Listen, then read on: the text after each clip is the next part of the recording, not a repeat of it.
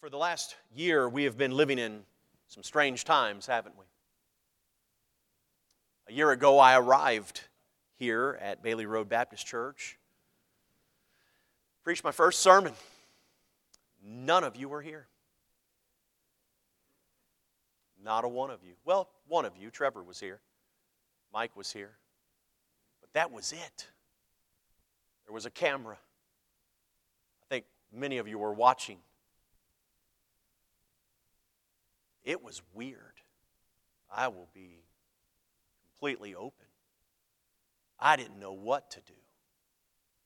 If you've never, I mean, it's, it's one thing to stand. I know people have a, uh, a fear of public speaking, right? How many have a fear of public speaking? You're like, I don't want to do that. It's awful. I'll, I'll tell you, it's, it's like the dumbest thing ever. I don't know why we do it, um, but we do it, and uh, you get used to it, I suppose. But you put a camera in front of you and it multiplies it by 10 it's like uh, it's like 10 times worse.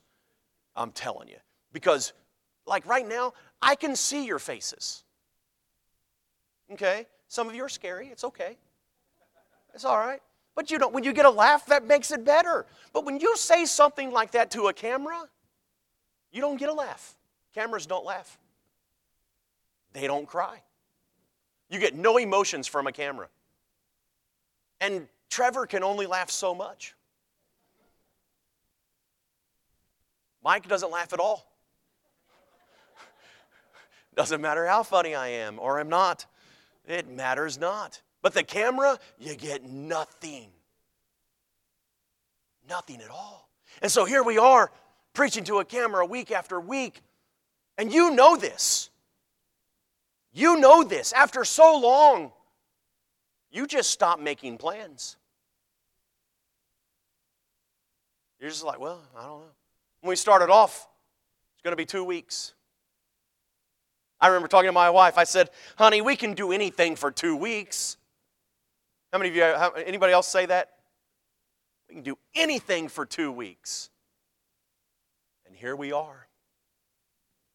A year later, trying to figure out how are we going to have Easter? Struggling to figure out how are we going, how are going to celebrate our risen Savior and, and do it in a socially responsible way. Do it safely in the midst of a pandemic. You know what I found in the midst of this? People are searching. People want hope. People want hope. I want hope. Isn't that something? As people, we just simply want something to hope in, want something to trust in. Some people turn to a bottle, whether in liquid form or pill form just to try to find some peace of mind or to try to find some sense of pleasure. We turn to that. They try to smoke themselves to settle nerves. We live in a culture and a society that is seeking ever to the next get rich quick scheme. We figure if we'll if we could just get a little bit more money, it would solve everything. You know what some of the richest people in the world have found? Money solves nothing. See, see, those of us without that, we, we look at it and say, no, no, no, it'll solve everything. But there is no void in one's soul that a dollar bill can fill. But I like what one old preacher said. He said, I know where a poor man has a chance. Isn't that wonderful? I'm going to tell you right now, there's only one place in this world where a poor man has a chance. I was talking to an elderly woman on the phone the other day. She was, oh, she told me how old she was. I can't remember. She was either 76 or 77. And I asked her, I said, ma'am, I said, is there anything else I can do for you today? And 76 or 77, I don't remember. Oh, I wish I could remember, but she was up there. And you know what she asked me? She said, could, could I get the winning lotto numbers from you?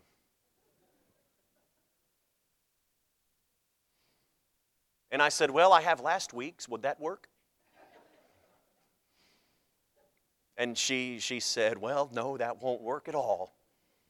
I said, Well, it's the only ones I've got.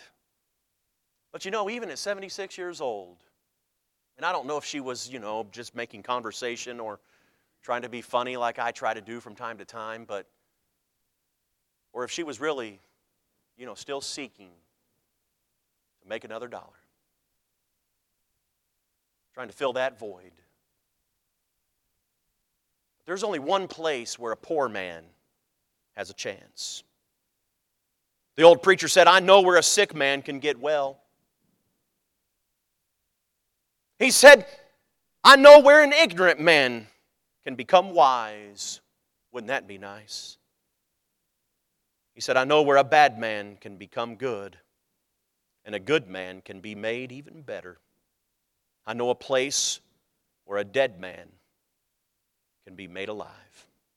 That is in Jesus Christ. Amen. Listen, there is a place and a promise in the empty tomb that we have this morning.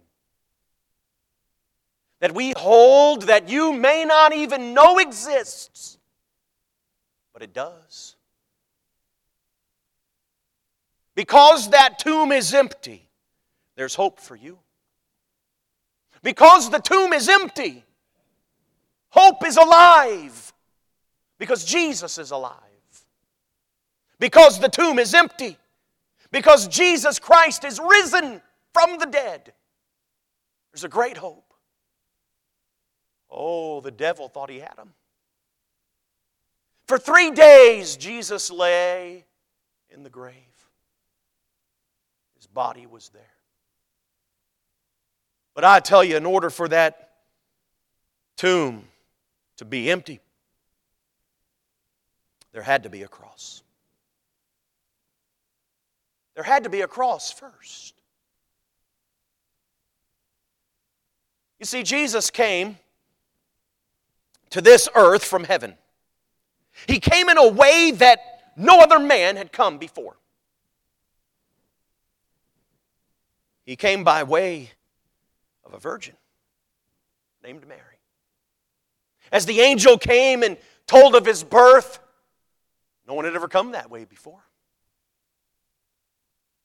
She declared, Be it unto me. Be it unto me. Jesus came, born of a virgin, walked on this earth. Never one time did he sin. Never once. Around 30 years of age, Jesus attended a wedding. His mother was there. They ran out of wine. They said, What do we do? She said, I know. Ask my son. Performed his first miracle, turned the water into wine,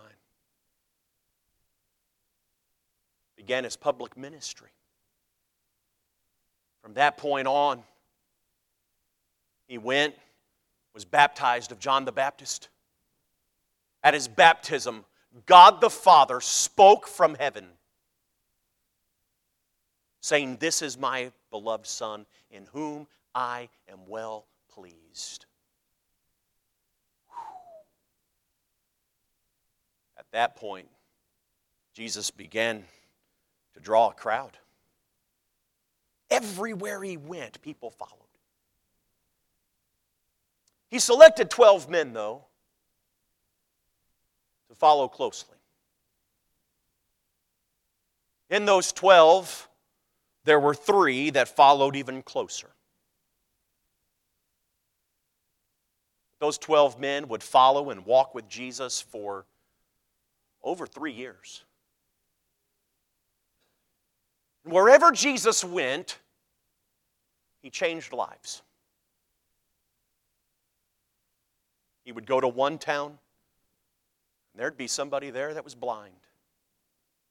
He'd touch their eyes and they could see.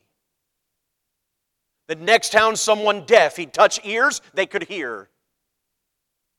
He would heal disease, he would heal all kinds of things. There was one time, oh my goodness, there was one time. He was just walking through town, all kinds of people around him. And somebody touched him, just touched his coat. And she was healed. And he stopped. And he said, Who touched me? His disciples thought it was a silly question because several people had touched him, and he said, No, this was different. This was much different. Who touched me? He said, This touch took the virtue out of me. She was so nervous, she began to speak up and told her story. She said, It was me, sir. It was me. Disciples saw that. Those three disciples that walked close to Jesus, not only did they see that on that day, but Jesus took them into a house right after that woman touched and was healed. Jesus took them into a house where a little girl had just died. Jesus raised her from the dead. Oh, they saw a lot. Oh, they saw a lot. They saw Jesus feed 5,000 people with five loaves and two fishes. Two different times. Not once, but he did it twice. Oh, they saw Jesus do miracle after miracle after miracle.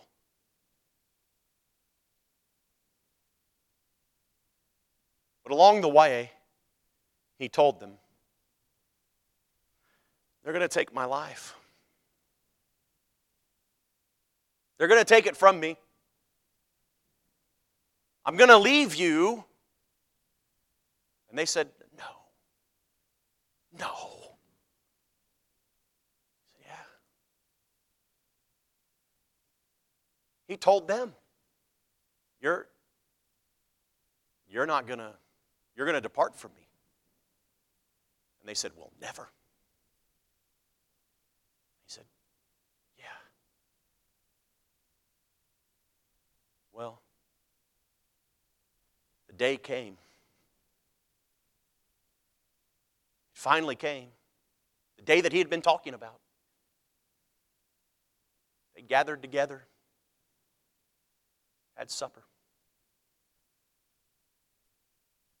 Well, in case you're wondering, Judas ate too.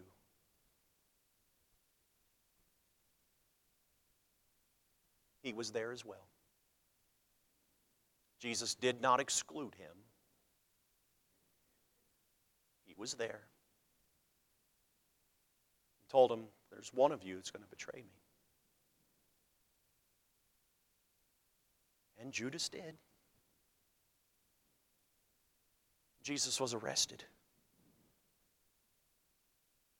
And in his arrest, they put him on trial, and people came and lied. And you know what? You know what I've learned about people? No one. I haven't met anyone yet that likes to be lied about. You want to see somebody fight? Lie about them. You want to see somebody get upset? I mean, you can do a lot of things to a lot of people, but lie about somebody. Say somebody said something they didn't say. You'll see, you'll see some people come unglued. Am I right? How many know what I'm talking about? Absolutely, you know. Some of you are those people.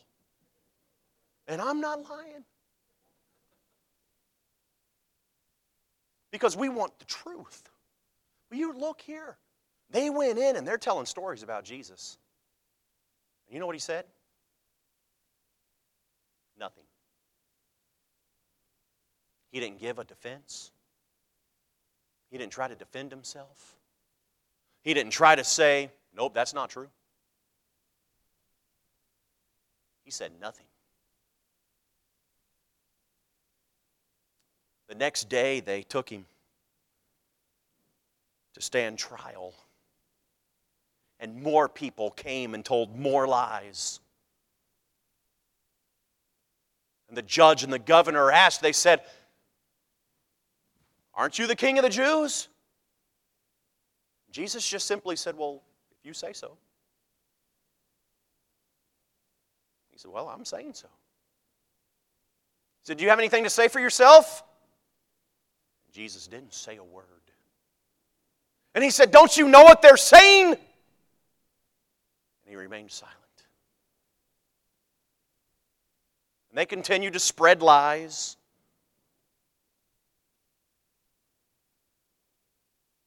And Pilate said, What would you have me do with the king of the Jews? He asked the crowd of people that had gathered around at this time of feast. And the crowd cried out, Crucify him! Crucify him! Pilate said, Why? What evil has he done? You know, the crowd didn't answer that question. They just cried even louder by saying, Crucify him, crucify him. The reason they didn't answer the question because they couldn't. Because there was no evil that he had done. But listen, in order for there to be an empty tomb,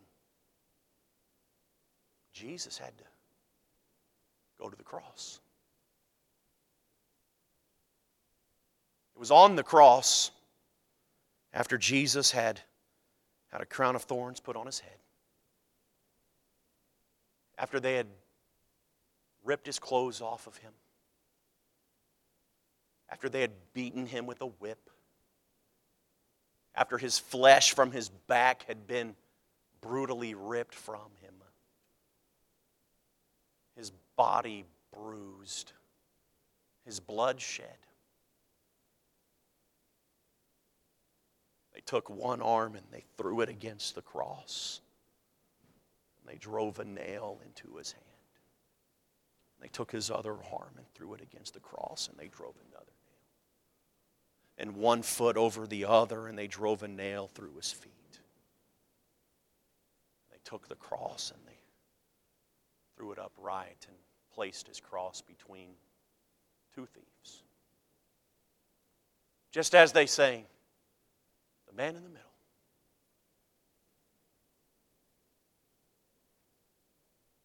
As he stood, hanging on a cross, looking over the crowd as the crowd stood there and mocked, in disgust, in anger and disdain, asking questions like,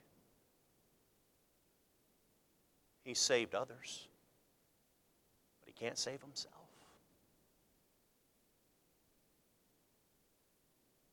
Come down off that cross. Oh. Jesus just hung there. Until eventually his head dropped. The Bible describes it as him giving up the ghost. The centurion, a leader of soldiers, standing by, over giving watch to the body of Jesus, gave this testimony. The centurion soldier, in charge of watching all of this, he watched the crowd, he watched Jesus, he participated in this act. His testimony, he said, Surely, surely, this was the Son of God. Jesus was dead. But in order for there to be an empty tomb, there had to be the cross. I submit to you, number two, this morning. In order for there to be an empty tomb, there had to be a full tomb. Joseph of Arimathea, a wealthy man that was a follower of Jesus, came and begged for from Pilate the body of Jesus. He said, You know, the Sabbath is coming and we're not going to be able to do anything. I need the body of Jesus. Can I have it? I am going to bury it in my tomb. Pilate, amazed that Jesus was already dead in just a few hours after his crucifixion, after confirming Jesus' death, agreed that Joseph could have the body of Jesus. Joseph took, prepared the body in the grave clothes, wrapped, clothed, placed the body of Jesus in the tomb. They sealed it. As Jewish custom, they went on through to the Sabbath day. Everyone went into a complete rest, waiting for the Sabbath to be over. Said, We must wait. Jesus' body laid there. Again, if you would ask the disciples a couple of days prior,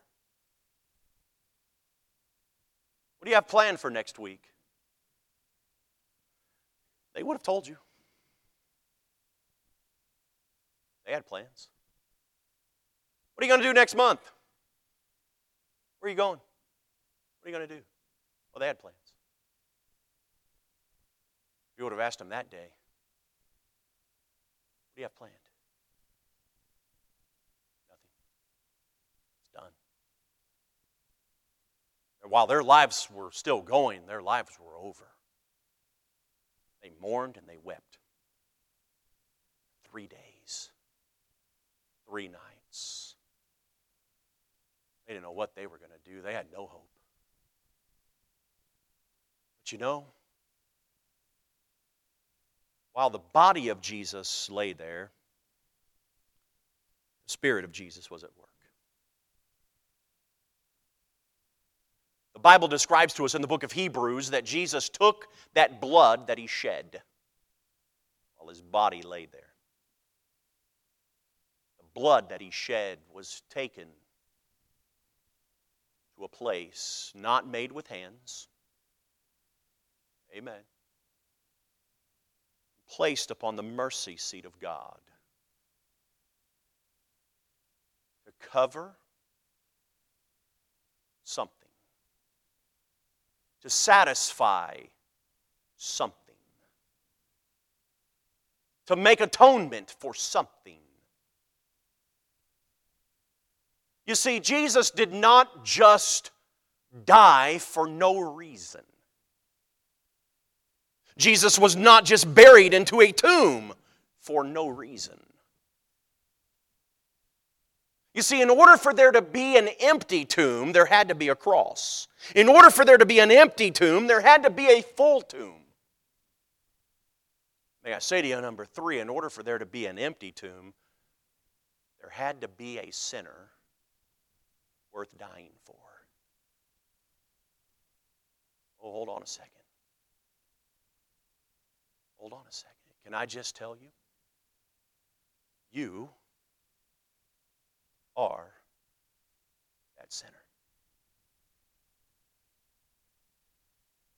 I am that sinner.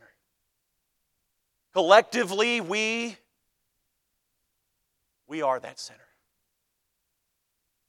Because if, if it was just us, no one else, Jesus still would have gone to the cross. Jesus still would have been buried in that tomb. Still would have shed his blood. Still would have placed that sacrifice so that you and I could have eternal life. Plain and simple you and I would have been worth it. But the fact of the matter is this whether you and I are saints or whether you and I are sinners, there's more than just us. The Bible describes that all men, all women, all boys, all girls are sinners. Jesus died for the sins of the whole world.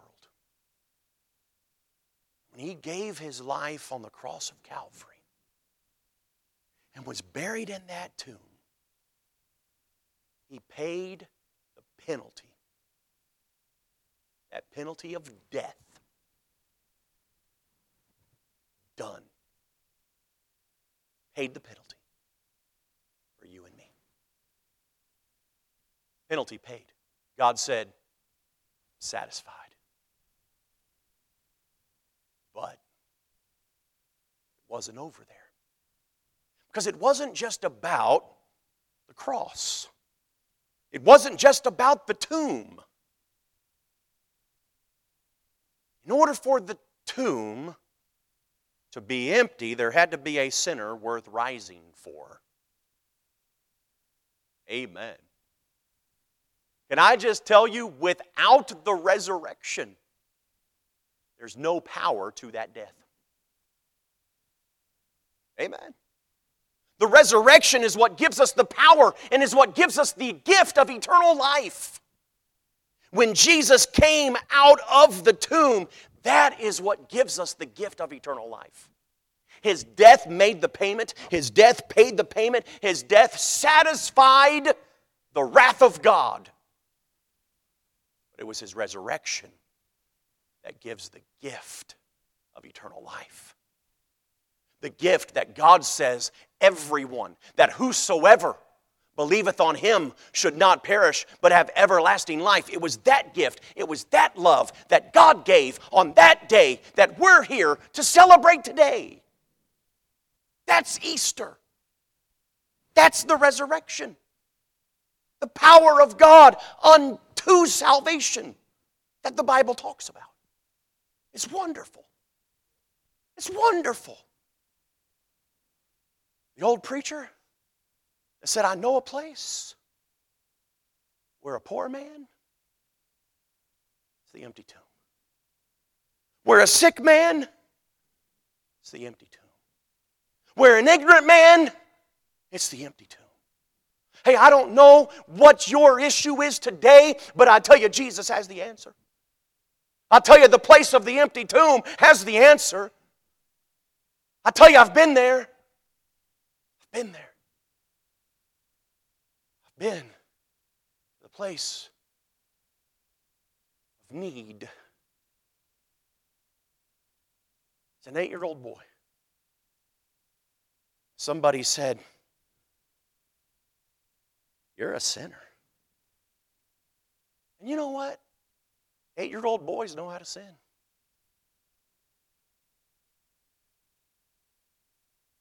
You want to know the uh, only difference between an eight year old boy and a 38 year old boy is 38 year old boys know how to sin better. That's the only difference. It's the only difference. Guess what? Jesus died for both of them.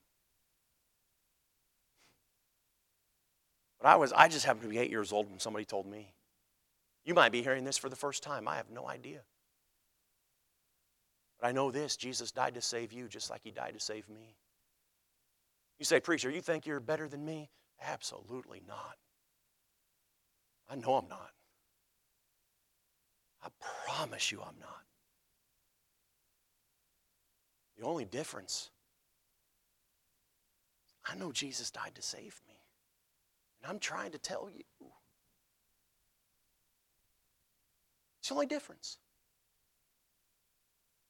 Here's the, here's the application of Easter, folks. We have two applications for Easter. First application is this, and I'm finished. Number one application Jesus Christ died to save you. And you need a Savior. That's it. And if you've never trusted Jesus Christ as your Savior, you need to. That's the application of Easter. You say, okay, I need to do that. Well, we have folks that can help you do that. We want to we want to do that. We want to introduce you to that. It's a wonderful thing. You say, all right, that's the first application. What's the second application? Well, the second application is if you already know Jesus Christ as your Savior. I want you to see something in the passage we, we've been in in Mark chapter 16. Remember the angel that the women went to? They found him, and he said, Ye seek Jesus, which was crucified. He's risen, he's not here. Behold the place where they laid him. Verse number six. He said in verse number seven, But go your way. Tell his disciples and Peter, He goeth before you into Galilee, there shall ye see him. That's a promise, by the way. He says again, Jesus finally reveals himself. He tells his disciples they should have believed in verse number 14. Then in verse number 15, he says unto them, Go ye into all the world and preach the gospel unto every creature. Here's the second application of Easter. For those of us that already know that Jesus died to save us, we have a responsibility to go and tell. Plain and simple. That's the application. If you don't know Jesus Christ as your Savior, trust Him. To empty tomb full of promises for you. If you do know Jesus Christ as your Savior, tell someone else who doesn't know. That's the application of Easter. So you have two responses today. Trust Jesus. But here's the thing if you trust Jesus, guess what? You have the second application as soon as you do number one. This is really easy. Number one, trust. Number two, go and tell. That's what they did. That's what we're to do. That is what Easter is all about. Simply telling someone else that Jesus Christ is risen. Have every head bowed, every eye closed.